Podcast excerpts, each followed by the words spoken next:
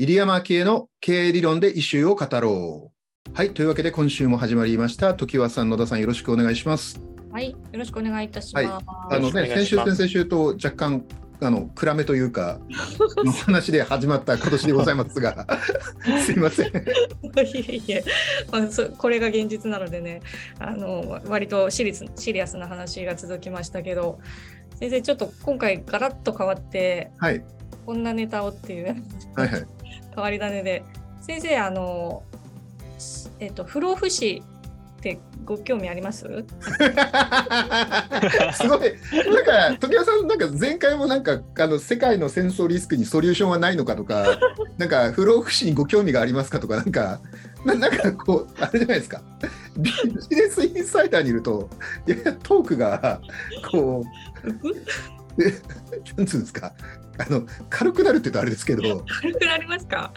不老不死にご興味あります？とか、いや、ありますよ、そりゃ。あるんですね。結局あの、まあ、不老不死になりたいかどうかはさておき、えっと、僕あのビジネスってではすごい大事になってくると思うんですよね。あのうん不老不死っていうか、まあ、健康ってことですけどはい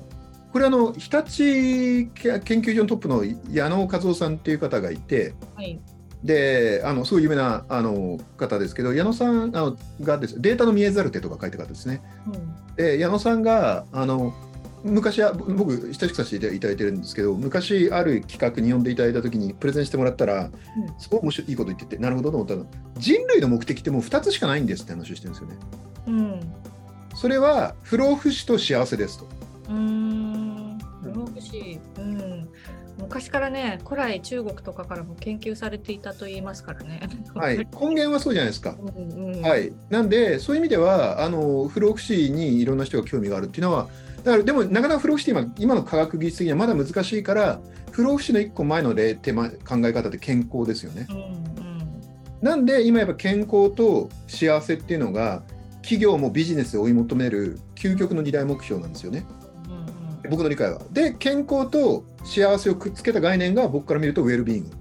うんなるほど。うんだからみんなウェルビーイング言ってるんですよ。はい、今ね、はいウェルビングもキーワードですよね。はいやなぜこんな先時尾さんなぜこんな質問を？えいや、なんかですね、ジェフ・ベゾスとか、あのビル・ゲイツとか、まあ、うんシリコンバレーの,、あのビリオネアと言われている人たちっていうのは、結構このあの不老不死系のスタートアはいはいップとか研究に、あの出資をしているっていうのを、はいはいはい聞いてですね、へえと思って、やっぱり。あれだけなんかこう世界であのトップクラスのいろいろなことを成し遂げた人っていうのはやっぱりあの少しでもあのこの寿命を長く長生きさせたいと思うのだろうかとか考えたりですね、まあ、もちろんそれ私利私欲だけのためじゃなく、まあ、人類のためっていうことなんでしょうけど、なぜああいう人たちがそのあのアンチエイジングですとかその死なないっていうことに対してその、まあ、出資を惜しまずあのサポートしてるのかなっていうあたりをですね先生はどうご覧になるかなあなるほど聞きたくって、はい、でちなみに時尾さんと野田さんはどうなんですか？不老不死は。野田さんどうですか？あ僕は興味ないですね。なんか割とミレニアル世代は、あの、多分結構、ミレニアル Z 世代はそんなにこう、そこに興味がないのではないかと、個人的には思ってます。あそうなんだどち。らかというと、はい、うんうん、早く死にたいぐらいの感じ。早く死にたいの？若者はあんまりまだそういうの考えてないと思いますよ。私くらいの年齢になるとやっぱだんだん考えますね。ただ私時尾さんどうですか？は思わないですよ。死にたくないとは思わずに、なんかむしろやっぱりにそれってなんか生物としての摂理だからいつか死を迎えるっていうのは。で次の世代にバトンをつなぐっていうのを考えるとあんまりなんかそういう自然の摂理に抗うようなことをテクノロジーでやろうとするっていうのはどうなのかなっていう、私はちょっと懐疑的ですし自分自身がなんかこう技術がひとたびあの開発されてあるよって言われても利用したいとは私は今のところ思ってないです。なるほど。なんでこういう人だと、すごいお二人の考えすごいよく分かって、まず、なんでこういう人たちがこういうことを不老不死に投資をしているかというと簡単で、繰り返しですけど、人間の、僕もそう、矢野さんと全く同じ意見で、人間の根源のもう目的って、不老不死と幸せしかないんですよ。うん心の幸せか、体の幸せイコール不老不死ってことですよね。で、あので特に多分、ジェフ・ベゾスとかビル・ゲイツみたいな人たちって、もうお金あるじゃないですか。多分今人生ハッピーなんですよそれなりにうん生活にゆとりも異常にあるしやりたいことやってきてるしだからこの人生をもっと長く続けたいって絶対思うはずなんですね。でそういう人ってねやっぱりね不老不死に興味持ちます。だからやっぱり成功者ってね不老不死に興味持つんですよね。だから一番分かりやすいのさっきねあの中国って時計さんおっしゃったけどふあの始皇帝じゃないですか。うん。うん始皇帝最後不老不死に取りつかれたわけですけどだからあれやっぱりもう自分が極めちゃうと頂点を。その後も長く生きること以外あんま関心なくなるんですよ。幸せだから、であの続けたいしねそれをだ僕の周りもちょっとあんまり言うとあるかもしれないですけど成功してる経営者とかかなりもう人財産築いた成功した経営者とかあの資産家は結構アンチエイジングやってます。へアンチエイジングめちゃめちゃやってますよ。だ今あのヒアルロン酸を注射するとか実は僕も医療先生も行きますって言って実際紹介されるんですけどクリニックを。ここのクリニックの方がいいですよとかうん実はありますそういうのが。うんはい、なんでやっぱり多分そういう人の方が多分その人生を続けたいしもう目標が不老不死しかなくなってくるんで不老不死側に行くんですよね。うんでで多分だからももう興味深いのは今その野田さんがおっしゃったもしかしたら野田さんの世代とかも今今は若いからあれですけどその中で多分なんていうの経済的にとかそういう意味で成功する人が出てくるともしかしたらそういう人は不老不死を求めるのかもしれないですね。うんかい長く生きたいかどうかってやっぱりこうあの若さ年齢もさることながらやっぱり今をい今幸せを感じられているかどうかって結構大きいですよね。うんそうですね。と思います。先生はじゃあもし死なない技術があるとしたら死にたくないですそうか、ここからがね僕のちょっと言いたいことでええとまず僕がね根本で興味があるのが僕もあの人間なんで結構たまに死ぬってどういうことなんだろうとかあのそういうの考えるんですけどここからは完全に僕の、えっと、理解なんですけどまず、えっと、死ぬって何でしょうっていうことが出てくると思うんですよ。うん。死ぬって何かっていうのは結構僕あの僕たまに考えるんですけど、えっと、今日のテーマも比較的あのふ一種不老不死になりたいかっていうことなんですけど不老不死になるってどういうことなんだろう？うん。と理屈っぽいんですけどそもそも死ぬって定義ってそんな簡単じゃないよねっていうのは僕の理解なんですね。うんで、えっと、えっと、まず人間は死ぬか死なないかでいくと僕の理解は基本ジェフ・ベゾスがどのくらい投資してるのか分かんないけど人間が死なないってことはありえないと理解してるんですね。ううんんこれなんでかっていうと物理法則としてあのこれ有名なあの物理学者みんな言うと思いますけどぶ熱エネルギー第二法則っていうのがあるんですよ。で熱エネルギー第二法則があってで熱エネルギー第二法則ってあのご存知かもしれませんけど物質って基本ね朽ち果てるんですよ絶対。うんうん特に閉鎖系になってるとだから物質っていうのはほっとくと朽ち果てる傾向っていうのがあってか確実になるんですね。これはもう非常に物理の確確固たる法則でうんだから家とかほっとくと朽ち果てるじゃないですか。うんだから物って朽ち果てるんですよ。でそう考えると常に朽ち果てるからだから実は今熱エネルギー第二法則と一番相性が悪いのが進化論なんですよ。うんはいつまり生物は進化してるからまさにこれから未来永劫発展してより成長しているように見えるんだけど実は熱エネルギー第二法則からすると絶対朽ち果てるんですよ。ということは朽ち果てるために進化してるようなもんでそそのどっかで朽ち果てると。うん。うんでそもそも宇宙が朽ち果てるんで。うんあのだから要するにまずあの究極的に言うと地球が朽ち果てるじゃないですか。あと50億年したら地球なくなるんで。はい。と不老不死っていうのはじゃあその後どうするんですかって話なわけですよね。うんうん。でそうすると今度はじゃあじゃあいや宇宙の地球以外の他の方針に出ましょうって話になるわけですけど不老不死のしては。でも宇宙もそのうち朽ち果てるんで。何百億年か何千億年か分かりませんけど。だからまず不老不死の定義はよく分かんないんですよね。うんでそもそも人間っていうのは物理的な存在ですから物理的な存在である以上は熱エネルギーに第二法則があるんで最終的には分子がランダムに動くバラバラの活動をするはずなんですよ。うん。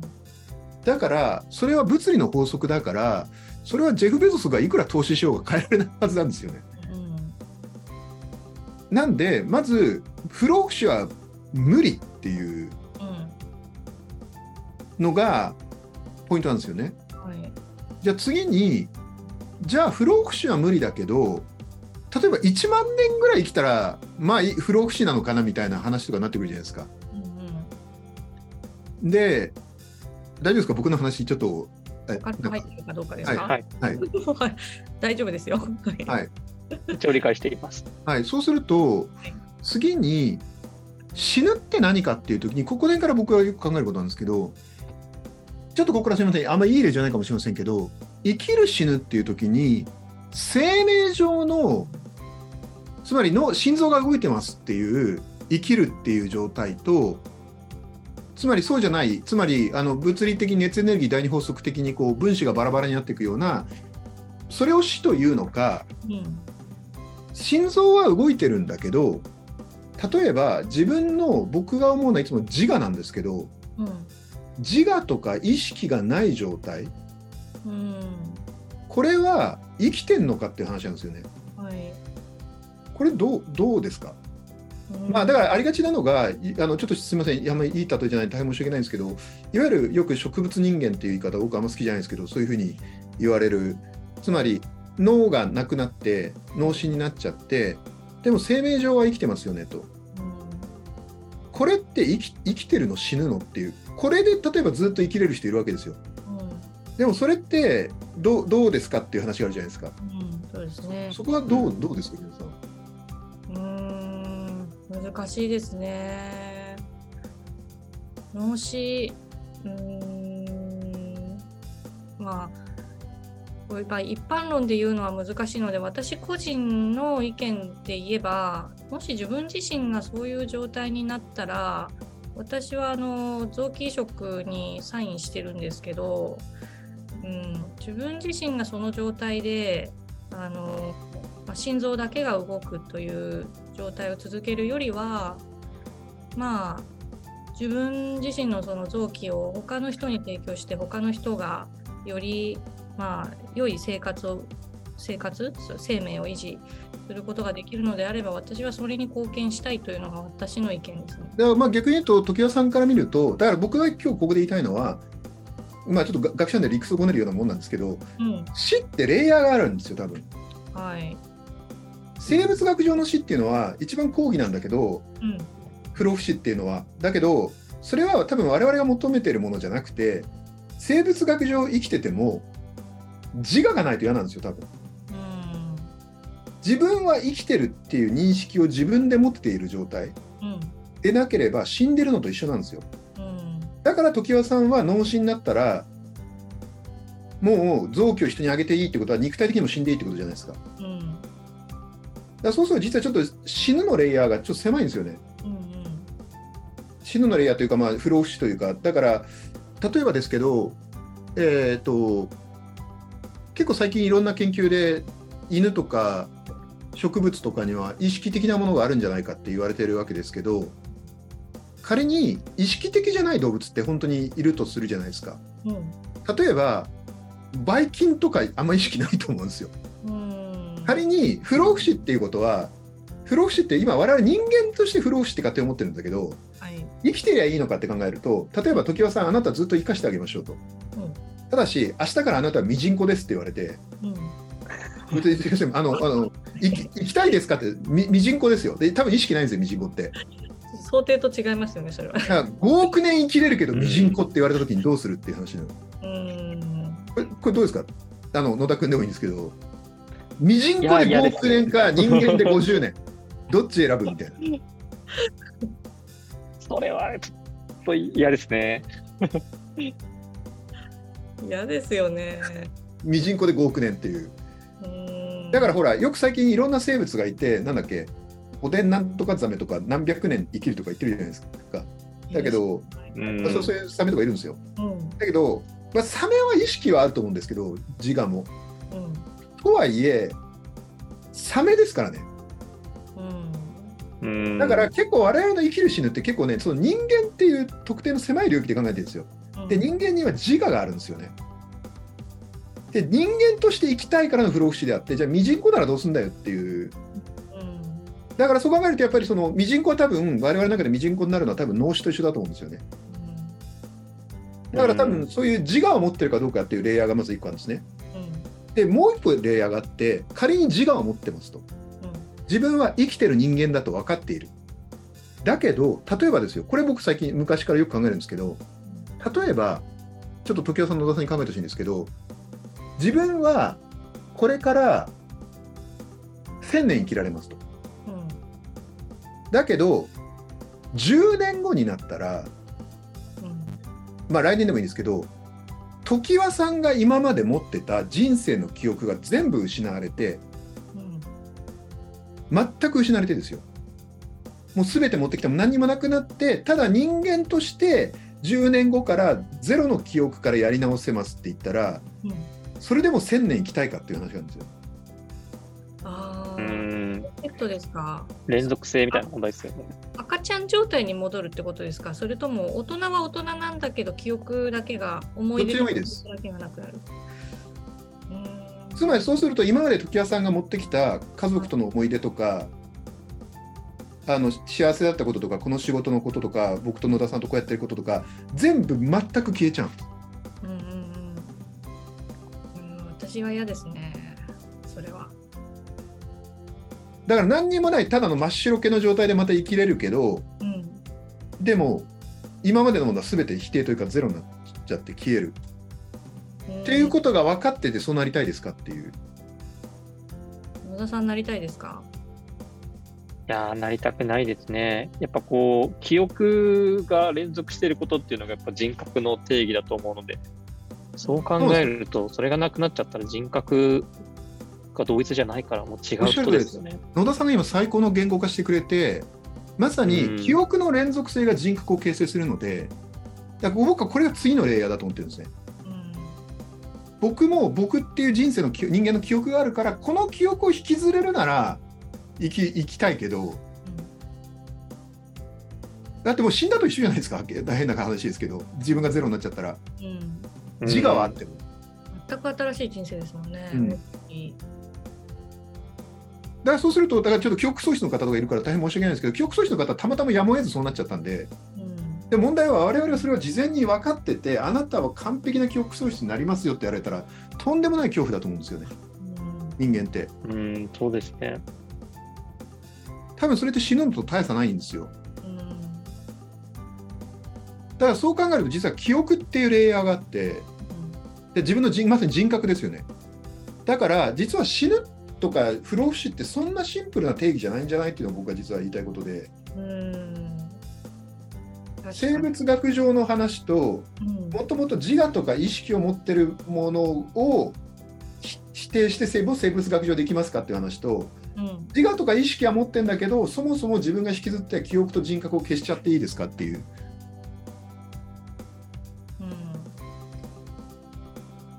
嫌ですね。私がなんか興味あるのはあれですよね。まあ、今結構こうテクノロジーの研究領域、アンチエイジング系の研究領域で、その人間の細胞っていうのの老化のメカニズムが徐々に解明されていると、だからその老化するあのスピードを遅らせるっていうことがであきるんじそれはできるはずですはいはい。それはまあ多少興味あるとこありますね。まあ、年齢的なこともありますんで、こうね、あの徐々にお衰えていく体力とか、ね、記憶力とかそういうのを見ると、昔のようにもうあれパッと覚えたいなとか、はいはい言葉が出てくるようにあの頃に戻りたいなみたいなのはあるので、そういう風になってくれたらいいな、自分の老化を遅らせるっていうことができたらいいなとは思いますけど、こう先生が今おっしゃった問いのように、全く全てがゼロリセットされてそれでそれでもなお生き続けられる。さあどうですかって言われると、まあ、ちょっとそれは私の人生じゃないしなっていう感じになっちゃいますね。そうですね。だからあくまで常盤さんの言って僕もアンチエイジングとかあのいいなあの全然興味あるしあれなんですけどあくまで自分を引きずってるんですよね。うん。うん、だからあ人格が死なを死なせたくないだけなんですよねまさに。おっしゃあのなるほど、野田さんがね言ってる通りだから不老不死ってなんか結構そそういうことまで考えた方がいいんじゃないっていうのが僕のポイントで。で最後に言うとまさにさっきちょっとあのあんまり長生きしたくないみたいな野田さんが言ってたんですけどそれでいくと何が起きるかっていうと多分長生きすると一方で長生きしたくない人がいるわけじゃないですか。で長生きしたくない人ってなぜかっていうとでなんでだからジェフ・ベゾスが長生きを求め一般の若い人は中には長生きを求めない人がいるかっていうとそれは当然自分の人生が、まあ、どのくらい楽しいか楽しくないかっていう物差しだと思うんですよね。楽しいか、まあまあ、満足してるか、満たされてるとか、うん。で、ジェフ・ベゾスとかお金持ちの人たちは満たされてるからそれを続けたいと思ってて、若い人たちはそんなに生きる場と帳尻合ってないよねって思うわけですよ。そうですね、まさに。なんかさっきちょっと調べてたんですけども、あのー例えばその平均給与とかもこの20年ぐらいで下がっていって、でたただあのその代わりあの物価とかは上がっているし、えー消費税率も上がっているし、保険料とかも上がっているみたいな。実質的にその20代が生きるっていうことが、まあ、昔よりどんどん大変になっているという意味で、多分この20年くらいでその幸福度っていうのが落ちたりしてるんじゃないかなと思って、ですよね。ここは違ったりする気がしますね。でそう考えると思考実験的に考えると人間何が起きるかっていうとものすもうとにかく無限に生きられるもう何兆年とか生きられるっていうふうにもし自分がなったら何が起きるかっていうと僕の予想理解はですけど自殺すると思うんですよね。うんうんなんでかっていうと、うん退屈だからうん人間にとって一番精神的に苦痛が大きいのって退屈だってことなんですよ。うん。で満たされた上でですよ一番やばいのタイプであと150年しか生きられないならその中でいろいろ充実したことやろうと思うけど無限に生きられるってなったらずっと退屈じゃないですかうんそうなると多分ある意味満たされなくなるんでこの何兆年ってこの退屈度に比べると割に合わないなと思うから多分自殺すると思うんですよねだから今の若い結構若い人で自殺する方が残念ながらいらっしゃるのはこの80年のじとか100年の人生の中でこんな思いするのは割に合わないと思うから死ぬわけじゃないですか。そうですでね。今度はそれを何兆年生きるってなると相当割に合わないですよね結構いろんなことが退屈すぎて。うんそうですね人生100年くらいがね、まあ、に人間の自然な寿命っていうのは大体そのくらいと言われてますけれどもなんかまあそのくらいが適当なんじゃないのかな長すぎてもね、うんそうですね。いやでも僕いっぱいそうなんですよ。なんでちょっと今日言いたかったのはちょっと元の話いくとうん不老不死とかっていう時って結構その死ぬって何かっていうことをちゃんと考える必要があってはい。意外と我々不老不死っていうと自分が人間を引きずってることだって気づいてなくてうん。ね意外と狭い条件なんですよっていう。ええそれがなんか先生に問われてよくわかりました私自身も。あんまりなんかそれについてこう具体的に考えたことなかったけですけどやっぱ自分あってこそのあれですよねあの寿命とかそういう不老不死を考えるときに自分が前提であるっていうのはそもそも根底にあっての話ですもんね。そうですね。だから僕は記記憶喪失のことはよくすごい考えるんですよね。なるほど。うーんまあ、これ本当いろいろさまざまな意見おありだと思うので、まあ、我々はこういうちょっと今日のディスこんな話でしたけれども皆さんどう思われたでしょうか、まあ、あの一方ではまあ別ジェフ・ベゾスなんかはそういったものにあの今、うんエイジング系のあの研究に今盛んに出資をしているという話でした。あちなみに僕はあの不老不死にはだからそういう意味でなそもそも物理的になれないしあんまり興味ないんですけど、はい、あのあと100年ぐらい生きたいなと思いますねやっぱり。あそうですか。うんえー、じゃあ先生今、うん謳歌されてるんですね人生を。そうね、まあまあまあ、お僕はもう毎日ハッピーなので、うんあのー楽しいかし、あと、僕はちょっと普段思ってるのは、今変化激しい、早いじゃないですか。うんで、時和さん共有していただけると思うんですけど、我々が若い時とか子供の頃より、うんこの10年ぐらいの方が技術的な変化って圧倒的に早いと思いません？本当そう思います。はい。で、つまりやっぱりこれは僕デジタルとかインターネットとかの台頭とかすげえでかいと思うんですよ。うん。で今だと AI とか。でそうすると多分このスピードでテクノロジーが加速していくと僕がとか常盤さんが例えば10歳から20歳に経験した10年よりもこれから50僕今今度最近50になったんですけどこれから60になる10年の方が多分技術的な変化早いしうん。60から7070から80ってなる方が多分変化は早いと思うんですよね。でそうなっていくと相当面白いことがいっぱい起きるんだろうなと思っててああ、それはわかります。う。うそういうのを見てみたいっていうのがあります。それはすごい思いますね。で例えばあの、ね、イーロン・マスクが火星に人類を送り込もうはいことで今、あの頑張っていますけれども自分が生きている間にそれをこの目で見るっていうことが多分ないんだろうなっていうふうに思うと残念な気持ちになるんですよ。だから先生のおっしゃる意味はすごいよくわかりますね。だからね、宇宙行きたいじゃないですか。僕もあの目標宇宙旅行なんですけど、あそうなんですか。はい。うんでも実現するかもそれは。そうなんですよ。だから早くテクノロジー加速していくないかなと思うし、長生きすればするほど、